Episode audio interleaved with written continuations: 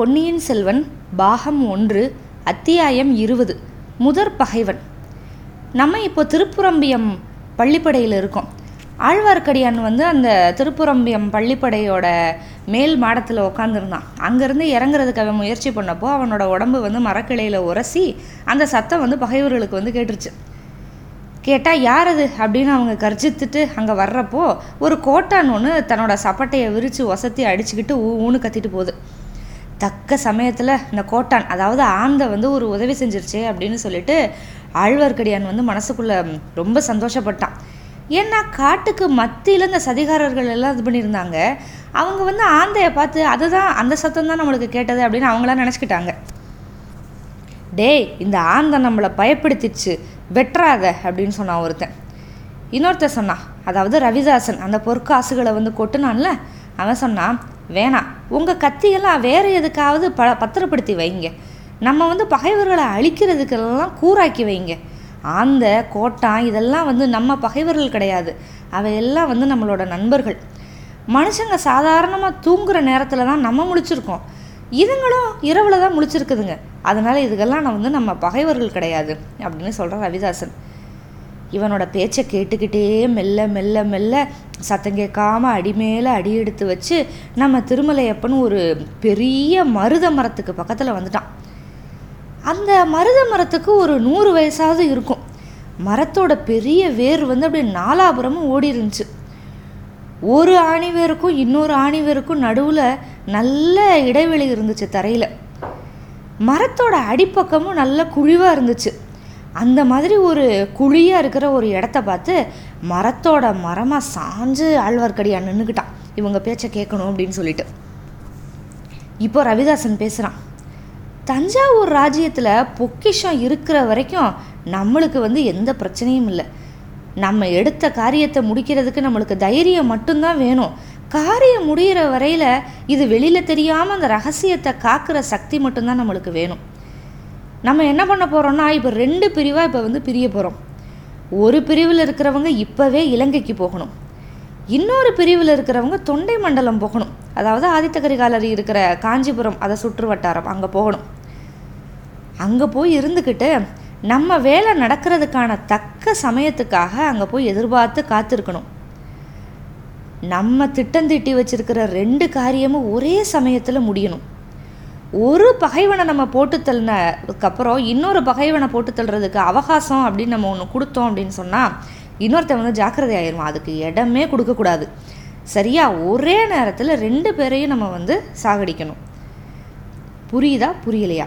இங்கே யார் யார் இலங்கைக்கு போகிறதுக்கு இப்போ ஆயத்தமாக இருக்கீங்க? சொல்லுங்கள் அப்படின்னு கேட்குறான் நான் தான் போகிறேன் நான் போகிறேன் நான் போகிறேன் அப்படின்னு நிறைய குரல் அங்கே இருக்கிறவங்க எல்லாருமே இலங்கைக்கு போகிறதுக்கு வந்து ரொம்ப ஆர்வமாக இருக்காங்க. சரி சரி யார் போகிறது அப்படிங்கிறத அடுத்த தடவை நம்ம கூடி பேசுகிறப்ப தீர்மானிச்சுக்கலாம். ஆனால் இப்போ செய்ய வேண்டிய காரியம் வந்து நிறைய இருக்குது அப்படிங்கிறான்.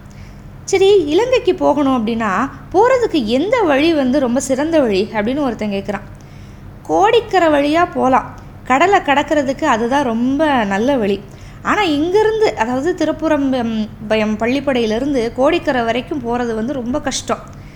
வழியெல்லாம் நம்ம பகைவர்கள் இருக்காங்க. நிறைய ஒற்றர்கள் வேறு இருக்காங்க. அதனால் சேதுவுக்கு போய் அங்கேருந்து கடலை தாண்டி மாதோட்டத்துக்கு பக்கத்தில் இறங்குறது தான் வந்து ரொம்ப நல்லது. இலங்கைக்கு போகிறவங்களுக்கு வந்து படகு ஓட்ட தெரிஞ்சிருக்கணும் கட்டுமரம் ஓட்ட தெரிஞ்சிருக்கணும் கடலில் நீந்தவும் தெரிஞ்சிருக்கணும். இங்கே யார் யாருக்கு நீந்த தெரியும் அப்படின்னு கேட்குறான் நிறைய பேர் அங்கே வந்தவங்க எல்லாமே எனக்கு தெரியும் எனக்கு தெரியும் அப்படின்னு சொல்கிறாங்க கோடிக்கரை அப்படிங்கிறது நீங்கள் தமிழ்நாட் மேப் பார்த்தீங்கன்னா தமிழ்நாடோட மூக்கு மாதிரி இருக்கும். ஒரு நுனிப்பகுதி அதுதான் வந்து கோடிக்கரை.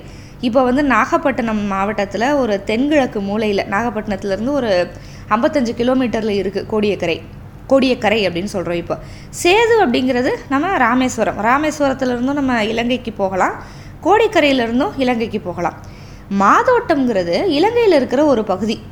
இலங்கை தீவோட வடமேற்கு பகுதியில் இருக்குது அது. தலைமன்னாருக்கு கிழக்க எட்டு கிலோமீட்டர் தூரத்தில் இருக்குது அங்கே வந்து பாலாவி ஆற்றங்கரையில் திருக்கேதீஸ்வரம் அப்படின்னு இப்போ நம்ம சொல்கிறோம் அதுதான் வந்து மாதோட்டம் அப்படின்னு எழுதியிருக்காங்க. ரவிதாசன் சொல்கிறான் முதல்ல இலங்கை போனதுமே இலங்கை மன்னன் மகிந்தனை பார்த்து நம்ம பேசணும். பேசிட்டு தான் நம்ம காரியத்தில் இறங்கணும். அதனால ஈழத்துக்கு போகிறவங்களில் படகு ஓட்ட நீச்சல் அடிக்க இதெல்லாம் தெரிஞ்சால் மட்டும் பத்தாது. உங்களுக்கு சிங்கள மொழி ஒருத்தருக்காவது தெரியணும். ஆஹா சோமன் சாம்பவன் இன்னும் வரலையே. யாராவது அவனை இன்னைக்கு பார்த்தீங்களா? அப்படின்னு கேட்குறான் நம்ம பார்த்தோம்ல சோமன் சாம்பவன் இவங்கெல்லாம் இடும்பன்காரி ரெண்டு பேரும் வந்து வந்துக்கிட்டு இருந்தாங்க. எங்கே அந்த அரிசிலாற்றங்கரையோட அவங்க சே கொள்ளிடத்தோட சேர்ந்து வந்தாங்க. ஆனால் நம்ம ஆழ்வார்க்கடியான் வந்து மண்ணியாறு வழியாக வந்துட்டான். வேற ஒரு பாதை வழி வந்து சீக்கிரமாக இங்கே காத்திருக்கான்.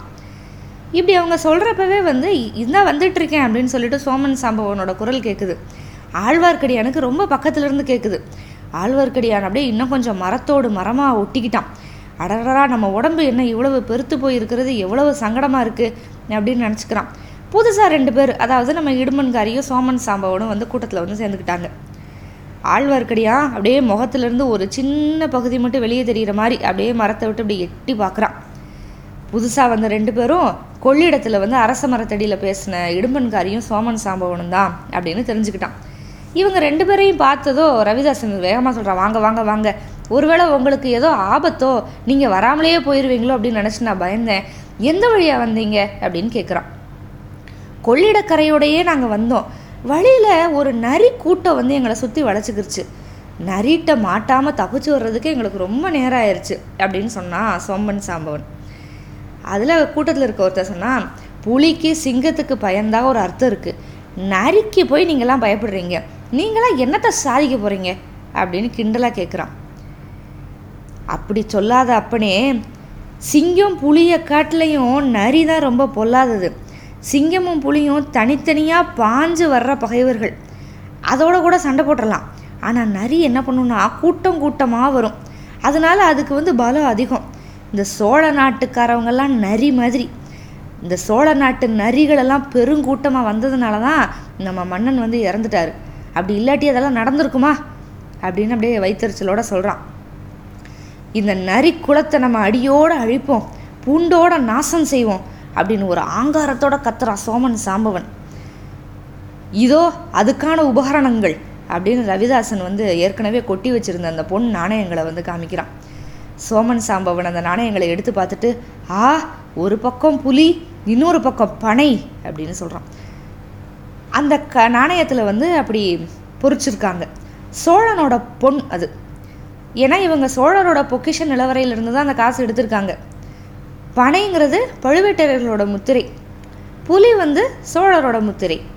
அதனால தான் அந்த பொன் வந்து அப்படி இருக்குது ஆமாம் இது வந்து சோழனோட பொன் தான். நான் சொன்னதை சொன்னபடி நிறைவேற்றிட்டேன் உங்களுக்கு உங்களோட செய்தி என்ன? இடுமன்காரி வந்து கடம்பூர் அரண்மனையிலேருந்து வந்திருக்கானே என்ன செய்தி கொண்டு வந்திருக்கா? அப்படின்னு கேட்குறான் ரவிதாசன். ஆ கொண்டு வந்திருக்காரு. அவரே சொல்லுவார் அப்படின்னு சொல்கிறான் சோமன் சாம்பவன். இப்போ இடுமன்காரி வந்து அவனுக்கு தெரிஞ்சது எல்லாத்தையும் சொல்ல ஆரம்பிக்கிறான். நீங்கள் என்ன சொன்னீங்களோ அதுபடியே நான் சம்புவரையர் மாளிகை அதாவது கடம்பூர் சம்புவரையர் மாளிகையில் வந்து நான் பணியாளாக சேர்ந்து வேலை செஞ்சிட்ருக்கேன். அதோட பலன் வந்து எனக்கு நேற்று இரவு தான் தெரிஞ்சது. சம்புவரையர் மாளிகையில் ஒரு பெரிய விருந்து நடந்துச்சு. பெரிய பழுவேட்டரையர் வடங்காமுடி முனையரையர் மழவாடி மழுவரையர் இப்படி நிறைய பேர் வந்திருந்தாங்க. குறவை கூத்து நடந்துச்சு வேலை நாட்டம் நடந்துச்சு.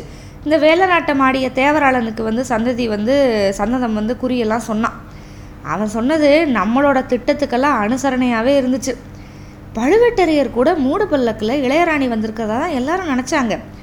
சுந்தர சோழ மகாராஜாவுக்கு உடம்பு சரியில்லை. அவர் ரொம்ப நாள் உயிரோடு இருக்க மாட்டார் அப்படின்னு பழுவேட்டரையர் சொன்னார். எல்லாருமா சேர்ந்து அடுத்தபடி பட்டத்துக்கு வர வேண்டியவங்க ஆதித்த கரிகாலர் இல்லை மதுராந்தக தேவர் அப்படின்னு முடிவு பண்ணாங்க. ஆனால் மதுராந்தக தேவர் சம்மதிக்கலை. அவரோட வாயிலேயே நான் சம்மதம் தெரிவிக்க வைக்கிறேன் அப்படின்னு சொல்லிட்டு அந்த பல்லக்கு திறந்தா அவர் வந்தார். பட்டம் கட்டிக்கிற சம்மதம் அப்படின்னு சொன்னார். இப்படின்னு நம்மளுக்கு ஏற்கனவே தெரிஞ்ச கதை இதெல்லாம். இதை வந்து இடும்பன்காரி இந்த பாண்டிய நாட்டு சதிகாரர்களுக்கு எல்லாத்துக்கும் சொல்கிறான் ஆஹா இப்படி பெண் மாதிரி பல்லக்கில் ஒழிஞ்சுக்கிட்டு பெண் வேஷம் போடுற பராக்கிரமசாலிக்கு முடிசூட்ட போட்டாங்க போகிறாங்களாம் நல்லா சூட்டட்டும். எல்லாம் நம்ம எதிர்பார்த்தபடி தான் நடந்துக்கிட்டு இருக்கு.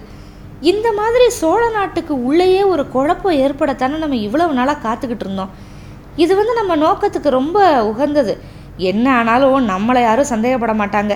இடுமன்காரி ஆனால் ரொம்ப முக்கியமான செய்தி கொண்டு வந்திருக்க நீ. இதெல்லாம் உனக்கு எப்படி தெரிஞ்சது அப்படின்னு கேட்டான். ஏன்னா நம்ம பார்த்தோம் ஆழ்வார்க்கடியான் வந்து மதில் நின்று பார்த்துட்டு இருந்தான். வந்தியத்தேவன் வந்து மேல் மாடத்துலேருந்து இதெல்லாம் கவனிச்சிட்டு இருந்தான். நம்ம இடுமன்காரி எங்கேருந்து பண்ணா? அப்படின்னா அவன் சொல்கிறான் நடு ராத்திரியில் அவங்க சபையை கூடினப்ப வேற யாருமே பக்கத்தில் வராமல் பார்த்துக்க சொல்லி என்ன தான் காவலுக்கு வச்சுருந்தாங்க. நான் காவல் மட்டும் பண்ணலை என்னோட காதையும் நல்லா பயன்படுத்தினேன். அப்படின்னு சொன்னான். சரி சரி நீ பயன்படுத்தினதில் வேற ஏதாவது உனக்கு தெரிஞ்சுதா?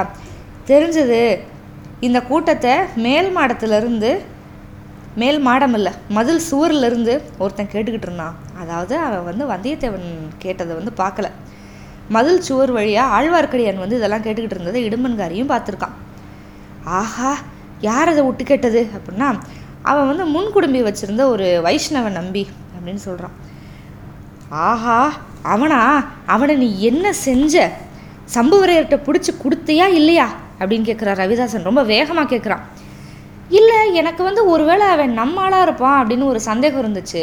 நீங்கள் அனுப்பி வச்சுருக்கீங்களோ அப்படின்னு எனக்கு தோணுச்சு. அதனால் நான் எதுவுமே செய்யலை அப்படின்னு சொன்னால் இடுமன்காரி. ஐயோ நீ பெரிய தப்பு பண்ணிட்ட. அவன் நம்மால் கிடையாது. கட்டையாக குட்டையாக இருப்பான் சண்டைக்காரன். பேர் வந்து திருமலையப்பன். ஆனால் வெளியில் கேட்டால் ஆழ்வார்க்கடியான்னு சொல்லிக்கிடுவான் அவனே தான் ஆனால் நான் தப்பு செஞ்சேன் அப்படிங்கிறத நான் உணர்ந்துட்டேன். நம்மால் இல்லைன்னு எனக்கு தெரிஞ்சிருச்சு. ஆனால் இன்றைக்கி மதியானம் தான் தெரிஞ்சது அப்படின்னு சொல்கிறான் இடுமன்காரி. எப்படி தெரிஞ்சது அப்படின்னு சொன்னால் இப்போ இப்போ தான் வந்தியத்தேவனை பற்றி சொல்லி வரான். நேற்று வந்து கந்தமாறனோட பாலிய நண்பன் ஒருத்தனும் இந்த அரண்மனைக்கு வந்திருந்தான். அவனுக்கும் இந்த பழுவேற்றையர் கூட்டத்துக்கும் எந்த சம்மந்தமுமே இல்லை. அவன் அவன் பாட்டுக்கு ஒரு மூலையில் படுத்து நிம்மதியாக தூங்கினான். இன்றைக்கி வந்து கந்தமாறன் வந்தியத்தேவனை கூட்டுட்டு கொள்ளிடக்கரை வரைக்கும் வந்தார். நான் வந்து அவர் வரப்போகிறாரு அப்படிங்கிறத முன்னாடியே தெரிஞ்சுக்கிட்டு அவர் முன்னாடி பணியாளாக வேக வேகமாக நான் போய் நின்னேன். அப்போ தான் அவர் என்னையும் கூட்டிகிட்டு வந்து குதிரை சம்பாரித்து கொடுக்க சொல்லுவார் அப்படின்னு சொல்லிட்டு. நான் நினச்ச மாதிரியே அவர் வந்து என்னை கூட்டிகிட்டு வந்தார். கொள்ளிடத்தோட வடகரையோடு அவர் திரும்பி வந்து கடம்பூரிக்கே போயிட்டார். நான் தான் தென்கரைக்கு வந்து அந்த வாலிபனுக்கு ஒரு குதிரை வாங்கி கொடுத்துட்டு நான் என்ன சொன்னேன்னா கும்பகோணத்துக்கு போய் நான் என்னோடய அத்தையை பார்த்துட்டு வரேன் அப்படின்னு ஒரு கதை சொல்லிவிட்டு இங்கே வந்துட்டேன். அதனால் சந்தேகத்துக்கு இடமில்லாமல் என்னால் இங்கே வந்து வர முடிஞ்சது. அப்போது இந்த கொள்ளிடத்தில் படகு புறப்படுற சமயத்தில் இந்த ஆழ்வார்க்கடியான் திருமலையப்பன் வந்து படகுல ஏறிக்கிட்டான் அவன் வந்து இந்த வந்தியத்தேவனோட நிறைய பேசிக்கிட்டே வந்தான் அப்போவும் எனக்கு சந்தேகம் வந்துருச்சு இவன் வந்து நம்ம ஆளா அப்படின்னு சொல்லிட்டு. அதனால் அவன் வந்து எனக்காக தான் ஒரு வேளை காத்துக்கிட்டு இருக்கானோ அப்படின்னு சொல்லிட்டு நான் வந்து நம்ம அந்தரங்க சமிக்ஞை அதாவது ஞாபகம் இருக்கா? இடுமன்காரி வந்து கைகளை வந்து மீன் மாதிரி வச்சு காமிச்சான் ஆழ்வார்க்கடியான்கிட்ட ஆழ்வார்க்கடியானுக்கு எதுவுமே புரியலை. உடனே இடுமன்காரி நானா நான் என்ன காமிச்சேன்? உங்கள் கண்ணுக்கு தான் இப்படி தெரியுது? அந்த மாதிரிலாம் சொல்லி ஏமாத்தினால அதை சொல்கிறான் இப்படி நம்ம அந்தரங்க சமிக்ஞையெல்லாம் நான் வச்சு காட்டினேன். ஆனால் ஆழ்வார்க்கடியானுக்கு வந்து எதுவுமே புரியலை. அப்போ நம்ம தப்பு பண்ணிட்டோம் அப்படின்னு சொல்லிட்டு நான் தெரிஞ்சுக்கிட்டேன் அப்படின்னு சொல்கிறான் ரவிதாசனுக்கு அப்படி ஒரு எரிச்சல் வருது. நீ பண்ணது பெரிய தப்பு இடுமன்காரி. முன்ன பின்ன தெரியாதவங்க கிட்ட நீ எப்படி வந்து சமிக்ஞை செஞ்சு காட்டலாம்? நண்பர்களே எல்லாரும் கேளுங்க. நம்ம காரியம் ரெண்டு இடத்துல இருக்குது ஏற்கனவே சொன்ன மாதிரி. ஒன்று காஞ்சியில் இருக்குது ஒன்று இலங்கையில் இருக்குது இந்த ரெண்டு இடத்துலையும் நம்ம பரம சத்துரு இருக்காங்க. ஆனால் இந்த ரெண்டு பேரை காட்டிலையும் நம்மளோட விரோதி யாருன்னா கொடிய விரோதி முதன்மையான விரோதி ஆழ்வார்க்கடியான் அப்படின்னு பேர் வச்சுக்கிட்டு திரிகிற திருமலையப்பன் தான். அவன்தான் நம்ம பண்ணுற எல்லா காரியத்தையும் நாசமாக்கிடுவான் நமக்கெல்லாம் தலைவியாக போக போகிற தேவியை எடுத்துகிட்டு போக பார்க்குறவன் அவன்தான். அடுத்தபடியாக நீங்கள் யாராவது அவனை எங்கே பார்த்தாலும் எந்த நிலமையில பார்த்தாலும் உங்கள் கையில் என்ன ஆயுதம் இருக்கோ அதை வச்சு அவனை கொலை பண்ணிடுங்க ஆயுதமே இல்லையா? உங்கள் வெறும் கையில் அவனோட மென்னியை திருகி கொன்றுங்க. அல்லது சூழ்ச்சியில் விஷத்தை கொடுத்து கொள்ளுங்க அல்லது வெள்ளத்தில் தள்ளி முதல வாயில் அகப்பட விடுங்க. அப்படியே எதுவுமே முடியலையா? ஏதாவது சாக்கு சொல்லி பாறை உச்சிக்கு கூட்டிகிட்டு போய் அங்கேருந்து பிடிச்சி தள்ளி விடுங்க. இந்த தேள் நட்டுவாக்களி பாம்பு இதெல்லாம் பார்த்தா எப்படி கொஞ்சம் கூட இறக்கமே இல்லாமல் நீங்கள் கொல்லுவீங்களோ? அந்த மாதிரி அவனை பார்த்தா வந்து கொன்றுங்க. துர்காதேவிக்கோ கண்ணகி அம்மனுக்கோ பழி கொடுத்துட்டா ரொம்ப விசேஷம். அவன் உயிரோடு இருக்கிற வரைக்கும் நாம் பண்ணுற எல்லா காரியத்துக்கும் அவன் இணைஞ்சல் கொடுத்துக்கிட்டே இருப்பான். அப்படின்னு அவ்வளவு கோபமாக பேசிக்கிட்டே போகிறான் ரவிதாசன். ரவிதாசரி நீங்கள் இவ்வளவு தூரம் சொல்கிறதுக்கு அவன் பெரிய கைகாரனாக இருப்பான் போல. அப்படிப்பட்டவன் யார்? அப்படின்னு கேட்குறாங்க கூட்டத்தில் இருக்கவங்க. அவன் வந்து ஒரு பயங்கர ஆற்றல் படைச்ச ஒற்றன். யாரோட ஒற்றன்? எனக்கும் அது தெரியல. ரொம்ப காலமாக எனக்கு சந்தேகமாகவே இருந்துச்சு. இவன் சுந்தர சோழனோட ஒட்டுறனா ஆதித்த கரிகாலனோட ஒட்டுறனா அப்படின்னு நான் சந்தேகப்பட்டுக்கிட்டே இருந்தேன். ஆனால் ரெண்டுமே இல்லை. அந்த பழைய அறையில் இருக்காளே ஒரு கிழப்பாதகி அந்த பெரிய பிராட்டியோட ஒற்றன் அப்படின்னு நான் சந்தேகப்படுறேன். பெரிய பிராட்டினா நம்ம செம்பியன் மாதேவியா? ஆஹா அப்படியா? அந்த அம்மா வந்து சிவபக்தியில் மூழ்கி இருக்காங்க ஆலய திருப்பணி தான் பண்ணிக்கிட்டு இருக்காங்க. அவங்களுக்கு எதுக்கு ஒற்றன்? அப்படின்னு எல்லாம் சந்தேகமாக கேட்குறாங்க அதெல்லாம் நீங்கள் நம்புகிறீங்களா அதெல்லாம் பொய். எப்படி வந்து இந்த முன்குடும்பி வச்ச வைஷ்ணவனோட வீர வைஷ்ணவன் எல்லாம் வெறும் வேஷமோ அந்த மாதிரி தான் அந்த கிழவியோட சிவபக்தியும். பெத்த பிள்ளைக்கே சத்துரு வந்து அந்த கிழவி தான் அதனால தான் அவளோட சொந்த சகோதரன் இருக்கான் மழவரையன். அவன் வந்து அவளோட சண்டை போட்டுட்டு பழுவேட்டரையன் கட்சியில் சேர்ந்துருக்கான். நம்ம பார்த்தோம்ல சதி ஆலோசனையில் வந்து மழவரையர் இருந்தார். அந்த மழவரையரோட சகோதரி தான் செம்பியன் மாதேவி. ஐயோ ரவிதாசரே சரி இந்த முன்குடும்பை வைஷ்ணவர் மாதிரி வேற யாராவது ஒற்றர்கள் இருக்காங்களா? அப்படின்னு கேட்குறாங்க எல்லாரும். குழந்தையில் ஒரு ஜோதிடன் இருக்கான். அவன் பேர்லேயும் எனக்கு கொஞ்சம் சந்தேகம் இருக்குது அவன் என்ன பண்ணுறான்னா வர்றவங்க போகிறவங்களுக்கெல்லாம் நான் ஜோசியம் சொல்கிறேன் ஜோசியம் சொல்கிறேன்னு சொல்லி வாயை பிடிங்கி நிறைய விஷயம் தெரிஞ்சுக்கிறான். அவன்கிட்டையும் நீங்கள் யாரும் ஜோசியம் பார்க்குறேன் அது இதுன்னு போகக்கூடாது.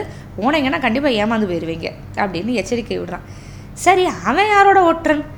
ஆழ்வார்க்கடியான் வந்து செம்பியன் மாதேவியோட ஒற்றன் அப்படின்னு நீங்கள் கண்டுபிடிச்சிருக்கீங்க. அதாவது சந்தேகப்படுறீங்க. அவன் வந்து யாரோட ஒற்றன் அப்படின்னு கேட்குறாங்க அதை என்னால் இன்னும் கண்டுபிடிக்க முடியலை. ஒன்று இலங்கையில் இப்போ ஒரு போலி இளவரசனாக ஒருத்தர் இருக்கான்ல அவனோட ஒற்றனாக இருக்கலாம். ஆனால் அந்த ஜோசியனை பற்றி நான் ஒன்றும் பெருசாக கவலைப்படலை. அவனால் ஒன்றும் பெரிய இடைஞ்செல்லாம் வராது. எனக்கு பயமே அந்த வைஷ்ணவன் விஷயத்தில் தான்.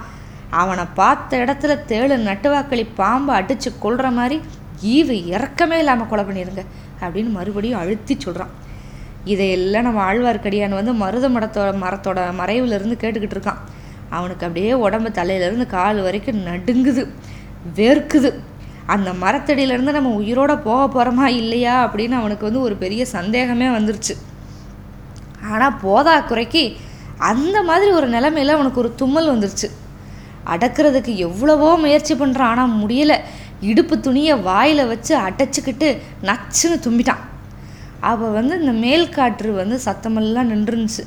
இரவு சமயம் அதனால் காட்டு மரங்களோட அந்த மர்மர சத்தமும் நின்று போயிருந்துச்சு. அதனால் திருமலையப்பன் அவ்வளவு அடக்கி தும்முன தும்மல் வந்து பக்கத்தில் இருக்கிறவங்களுக்கு ரொம்ப லேசாக கேட்டுருச்சு. உடனே ரவிதாசன் அப்படியே திரும்பி பார்த்துட்டு அந்த மருத மரத்துக்கு பின்னாடி ஏதோ சத்தம் கேட்குதுடா சுளுந்து எடுத்துகிட்டு போய் என்னன்னு பாரு அப்படிங்கிறான். ஒருத்தன் வந்து சுளுந்து எடுத்துக்கிட்டு மரத்துக்கு பக்கத்தில் வர்றான். அவன் பக்கத்தில் வர வர வர வெளிச்சு அப்படியே கூடிக்கிட்டே போகுது. ஆஹா ஆச்சு. இதோ மரத்தோட முடுக்கில் அவன் திரும்ப போகிறான் திரும்பினதுமே சுளுந்து வெளிச்சம் வந்து நம்ம மேலே நல்லா விழப்போகுது. அப்புறம் என்ன நடக்கும்? நம்ம தப்பி புடைச்சா அது வந்து மறுஜன்மந்தான் ஆழ்வார்க்கடியானோட நெஞ்சு வந்து அப்படியே பட பட படப்படன்னு அடிச்சுக்கிறது தப்பிக்கிறதுக்கு ஏதாவது வழி இருக்கா அப்படின்னு சுத்து முத்து பார்க்குறான். எதுவுமே இல்லை. அண்ணா வந்து பார்க்குறான். அங்கே மரத்துலேருந்து பிரிஞ்சு போகிற ஒரு கிளையில் ஒரு ராட்சச வௌவால் வந்து அப்படியே தலையிலாக தொங்கிக்கிட்டு இருக்குது உடனே அவனுக்கு ஒரு யோசனை வந்துச்சு. சட்டுன்னு அப்படியே கையை மேலே நீட்டி அந்த வௌவாலை பிடிச்சி ஆயுதம் மாதிரி வச்சுக்கிட்டான். இந்த சுளுந்துக்காரன் அப்படியே மரத்தை தாண்டி வந்தது அந்த முடுக்கில் இப்படி திரும்பின அடுத்த நொடி வவ்வாலை தூக்கி அந்த சுளுந்துக்காரனோட மூஞ்சில் எறிகிறான் சுளுந்து அப்படியே கீழே விழுந்து அப்படியே வெளிச்சம் குறைஞ்சிருச்சு. வவ்வாலோட இறக்க முகத்தில் அடிபட்டான்ல அவன் வந்து அப்படியே ஏ ஏ என்ன என்ன என்ன? அப்படின்னு அப்படி பய பயங்கரமாக உளர்றான்.